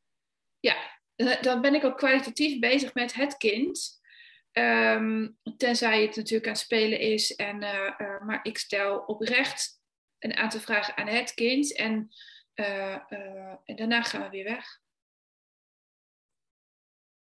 Ja, ik denk dat, dat, dat er meer dingen zijn die, die ik denk ik, um, die we als maatschappij soort van vinden dat het hoort. En dat je toch een beetje raar wordt gevonden als je bijvoorbeeld inderdaad dus nooit meer naar een verjaardag komt. Of als je uh, geen contact hebt met je familie, omdat ze uh, uh, niet je energie te goede, te goede komen. Ja, maar ik ben zo 180 graden veranderd. Ik, ik, ja, het doet echt niks af aan hoeveel ik van mijn zusjes of mijn ouders hou. Um, of ik ze nou wel of niet in mijn tijdlijn heb en, en of ik nou wel of niet op hun verjaardag ben. Zij denken anders overigens, hè? Ik wilde net zeggen, maar hoe zitten zij erin? Want ik kan me als ik voorstellen dat dat dus... Als ik een post daar niet eh, ben, dan, dan wordt er wel tegen mijn ouders gezegd: Goh, eh, ik denk dat Wendy ruzie met me heeft. Het is nooit zo. Ik kies alleen voor mezelf. En, en eh, voor mijn energie. En ehm, eh, eh, ja, ik, ik ben daarin zo ver gevorderd, noem je dat dan, denk ik, dat eh, er- er zijn nog maar weinig energievreters in mijn leven. En het is echt goddelijk. Ik heb echt een goddelijk bestaan. En de energievreters die ik nu nog in huis heb, zijn mijn eigen kinderen die op vrijdagavond en zaterdagavond eh, te pas en te onpas thuiskomen met iedere keer weer een andere gemoedstoestand. Afgelopen zaterdag hebben ze de kaas open en bloot op de aardig laten staan. We hebben een kind naar boven moeten drukken, letterlijk, omdat hij te dronken was om eh, naar boven te lopen. Dat zijn mijn energievreters. Ehm, maar daarvan weet ik, ja, voor een groot deel hoort het erbij. En, eh, en ooit gaan ze eh, uit huis. Daar kies je voor. Daar kies ik voor. En, en dan nog heb ik het erover. Als, als ik een weekend eh, echt moe ben, eh, ja, dan vraag ik er, kun je vandaag dan om één uur thuiskomen? Want ehm, eh, als jij thuiskomt, dan word ik wakker van. En ik heb het nu echt even nodig om te slapen. En ja, daar communiceren wij gewoon over. Ja, grappig is dat denk ik veel mensen dat toch als egoïstisch zien, hè? Dat, dat zo heel erg je eigen energie bewaken. daar moeten we echt vanaf. Daar Ja. moeten we vanaf. Oh, hoe ik geoordeeld heb over mensen die zelfvertrouwen hadden. Zelfverzekerde mensen vond ik verschrikkelijk. Vond ik echt heel erg. Totdat, ehm, eh, ja, vlak voordat ik, voordat ik Lennart verloor, werkte ik eh, eh, bij de gemeente. En er werkte één secretaresse en daar zei, daar zei iedereen altijd over, ja, oeh, je moet naar haar. Pas op hoor. Dat was een hele zelfverzekerde, bloedmooi, goed verzorgde vrouw. En, en doordat mensen dat tegen me hadden gezegd, ging ik al met zeven kleuren stront naar, naar boven in het torentje om, eh, om, naar, om haar iets te vragen. En, en dat kleineerde mij al, hè. En het gevolg was dat ik me heel groot gedroeg, want ik zou het wel even doen. Nou, dus eh, eh, ehm, eh, uiteindelijk kwam ik erachter, volgens mij klopt hier iets niet. Want ik kon altijd prima met haar door één deur. Het, het, het lukte me altijd wat ik vroeg. Dus op een moment werd ik er altijd naartoe gestuurd, want mij lukte wel alles. En toen overleed Lennart. En, en eh, toen ontdekte ik dat ook zij iets vreselijk had meegemaakt in haar ouderlijk gezin. En dat ook zij daaruit de lessen had geleerd en daardoor heel zelfverzekerd, zelfverzekerd overkwam. Ik kreeg een prachtige brief. Ik heb hem nog bewaard. Hij ligt hier in een doosje op zolder. Om ooit te overhandigen aan de jongens. Met ik hoop dat jullie net zo omgaan met de dood van jullie zoon en broertje als mijn ouders. Met, met hun kinderen en de dood van onze, volgens mij is de zus. Maar het kan ook een broer geweest zijn. Het is tien jaar geleden dat ik die brief kreeg. eh, eh, zijn omgegaan. En toen wist ik, zie je wel. ehm, eh, jij hebt dit ook jezelf aangeleerd. Niet om een ander op afstand te houden, maar compleet door voor jezelf te zorgen. En vanaf die tijd ben ik anders gaan kijken naar zelfverzekerde mensen. En het zijn zulke toffe mensen. Ga ze maar eens wat vragen stellen. Hoe doe je dit? Eh, eh, hoe ben je zo gekomen? Wat heb je hiervoor gedaan? En, en nog veel belangrijker, wat heb je hiervoor gelaten? En, en reken maar, ze willen het je echt wel delen. Niet op hun werk, misschien ook wel, maar neem ze eens mee uit wandelen. Ga eens lunchen. Dan zul je de mooiste verhalen horen. Hoe komt dat dan, denk je, dat we daar zo een soort van collectief door geïntimideerd zijn? Ik weet het dus niet of dat in Amerika zo is, want in Amerika zijn ze allemaal, oh great, wow. Hm? Ja, In Nederland is nog geldt nog steeds, doe maar gewoon, dat doe je gek genoeg. Ja. En ehm, ja, kom ik weer met die, met die eh, Calvinisme is dat. Maar dan kom ik weer met die eh, vertrouwelijk documentaire. De, de reactie op Twitter. Reacties op Twitter waren allemaal wat een mooie vrouw. Wat een mooie vrouw. En ja, eh, er was ook een reactie over ehm, de documentaire is zeker gedaan omdat ze zo mooi is.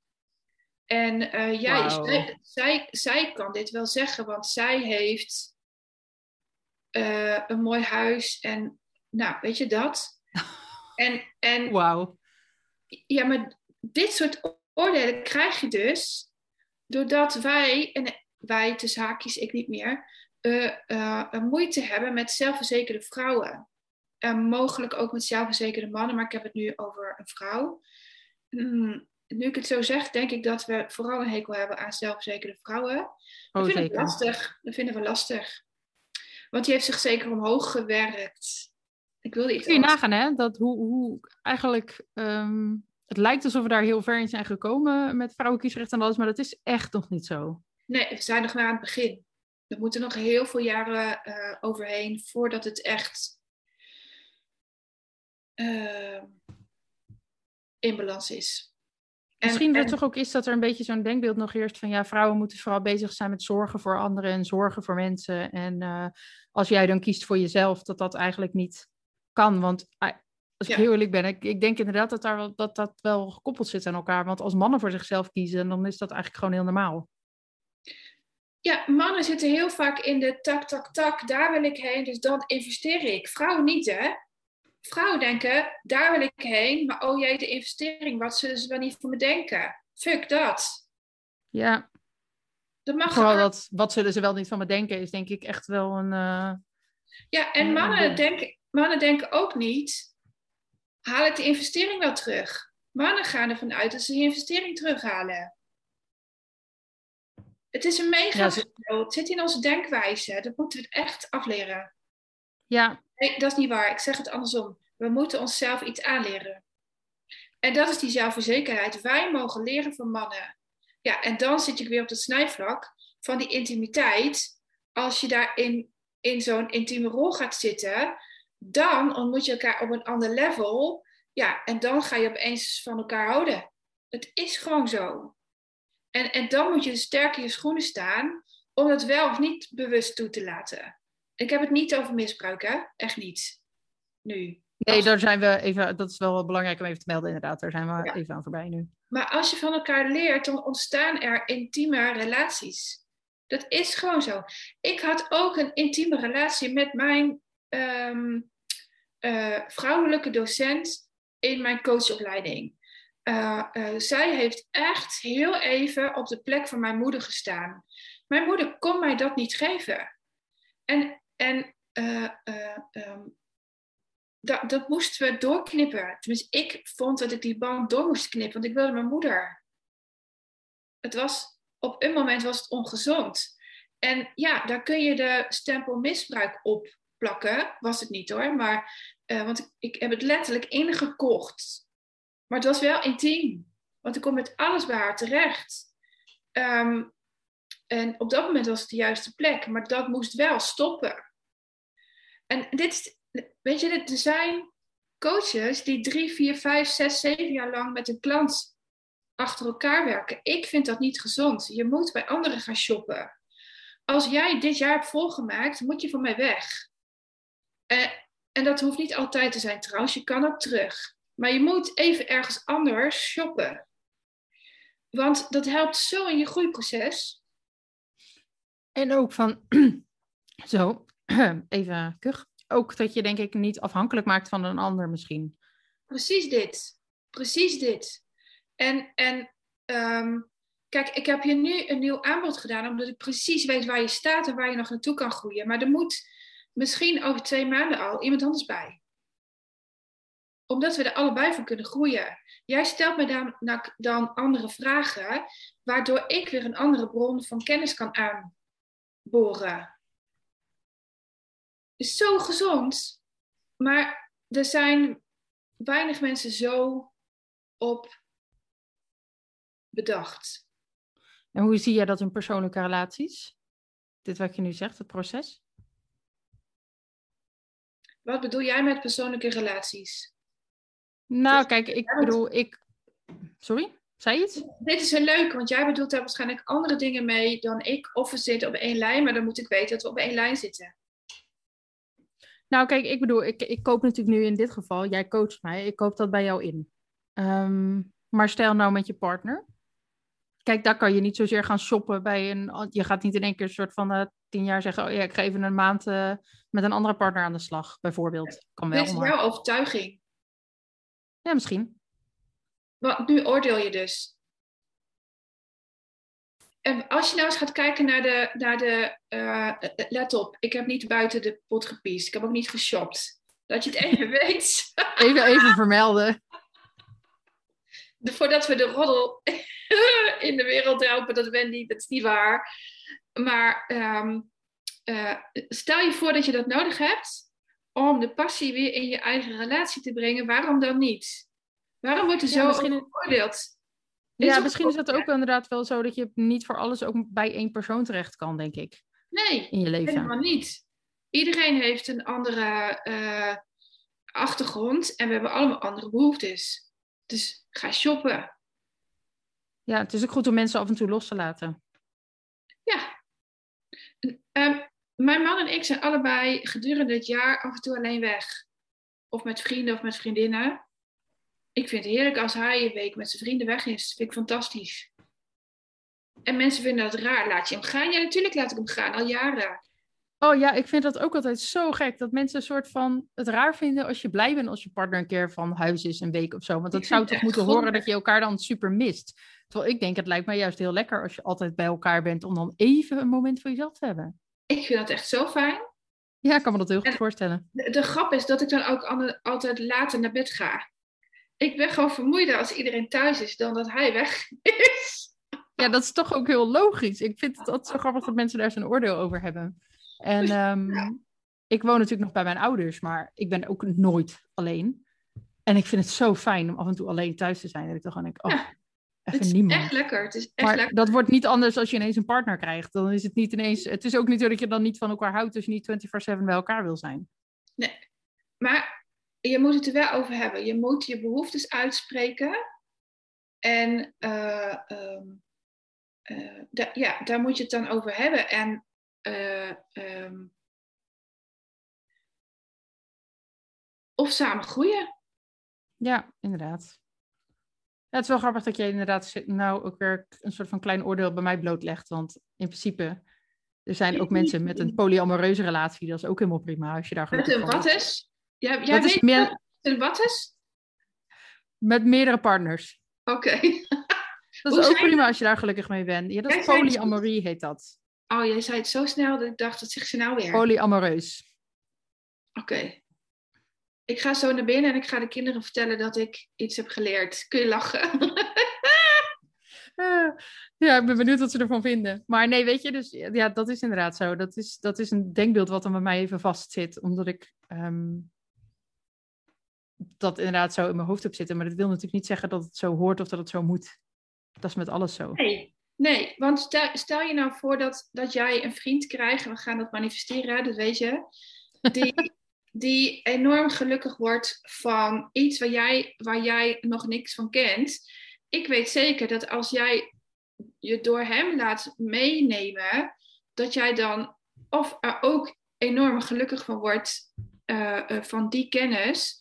Of dat je zegt, ja, deze laat ik aan me voorbij gaan, maar je wordt er qua energie beter van dat hij groeit. Dat is gewoon zo. dat mijn man nu weer een nieuwe baan heeft um, uh, en ook zijn tanden moet zetten in het werk en dat ik mijn tanden zet in het bedrijf laten groeien. Uh, het is zo fijn dat je het allebei doet. Dat, dat, dat is één en één is dan echt drie. En, en de afgelopen twee jaar wilde ik enorm groeien. Um, maar dat door, doordat ik iemand thuis had zitten die in zijn werk niet, niet volledig zijn hele ik kon stoppen, merkte ik toch s'avonds dat ik uitgebluster was dan nu. Het helpt zo als je allebei je passie hebt en je volledig ik kan zijn. Ja, en als het dan meerdere partners is, ja, uh, wie ben ik dan om daarover te oordelen? Ja, precies. Ik denk dat dat ook om zit in het feit dat we de ander ook kunnen loslaten in dingen. En dat je gewoon niet zo krampachtig dit. vasthoudt. Precies dit. En dan kom je toch weer op die hokjes uit. Je dacht ja. dus een hokje. Grappig, hè? Ja, we denken allemaal denk ik, af en toe in een hokjes. Dat is denk ik ook niet je wordt ook, we worden natuurlijk ook opgevoed in een, in een hokjesmaatschappij, om het zo maar te zeggen. En ik denk dat dat ook wel menselijk is hoor, om dingen te willen categoriseren in hokjes. Want dat maakt het natuurlijk lekker overzichtelijk. Maar ehm, ja, het is wel grappig dat je dan ook weer af en toe een eigen, zelf een hokje tegenkomt. Dat, dat is denk ik ook de kunst om je bewust te worden van je hokjes. Het is de kunst om bewust de hokjes op te zoeken om mezelf van te groeien. Ja. Dat is levenskunst. Dat is echt levenskunst, ja. Het lijkt me een mooie afronding. Is er nog iets wat jij mensen wil meegeven voordat we hem afsluiten? Behalve wat we net al heel lang. Nou, dan hou ik het hierbij. Dan hou ik het, hou ik het mooi rond voor jouw podcast. Ik gun iedereen, echt, ik gun het iedereen, dat je op zoek gaat naar jouw bron van irritatie, naar jouw bron van groei, is dat. En dat je dat eens aan gaat kijken. En, en um, want als jij je irriteert aan iets, zit je aan een hokje, zit je in een hokje en beperk je jezelf en kom er nou eens buiten. Dat is zo'n mooi persoonlijk groeiproces. Ja, daar heb jij in gezeten, Lins. En, en nou ja, hoe ik jou nu ken en hoe ik jou leerde kennen, is echt een wereld van verschil. In een jaar, ja. Echt een mega verschil, ja. Dat is denk ik ook naar jezelf durven kijken en naar je eigen denkbeelden. En de meeste mensen zijn bang voor zichzelf in plaats van de ander. Dat, dat is een hele mooie die je meegeeft, inderdaad. Vaak is als je de ander veroordeelt, zit dat toch op jezelf. Ja. ja. Ik roep dat ook altijd. Dan denk ik, voor de mensen die mij veroordelen om mijn gewicht, dan denk ik, dan kan je mij veroordelen, maar dat zit, dan veroordeel je eigenlijk ook vooral jezelf. Precies dit. En, en dat mag echt anders. Het is, niet, het is niet eng. Wacht even, met de juiste hulpverlening hoeft het niet eng te zijn om jezelf aan te kijken. En, en dat gun ik iedereen. Ah, mooi. Super. Hey, ik ga hem afronden. Dankjewel. Vond het in ieder geval super fijn uh, dat je de podcast wilde opnemen. En ik hoop echt dat mensen er wat aan gaan hebben. Vast wel, vast wel. Laat het even weten onder de post die Lindsay heeft gedeeld. Vind ik ook leuk om mee te lezen. Ja, is tof. Zeker. Ja, dat was hem alweer. Bedankt voor het luisteren. Vond je deze podcast nou waardevol en denk je, ja, hier wil ik meer van horen? Vergeet je dan niet te abonneren, zodat je de volgende afleveringen niet mist.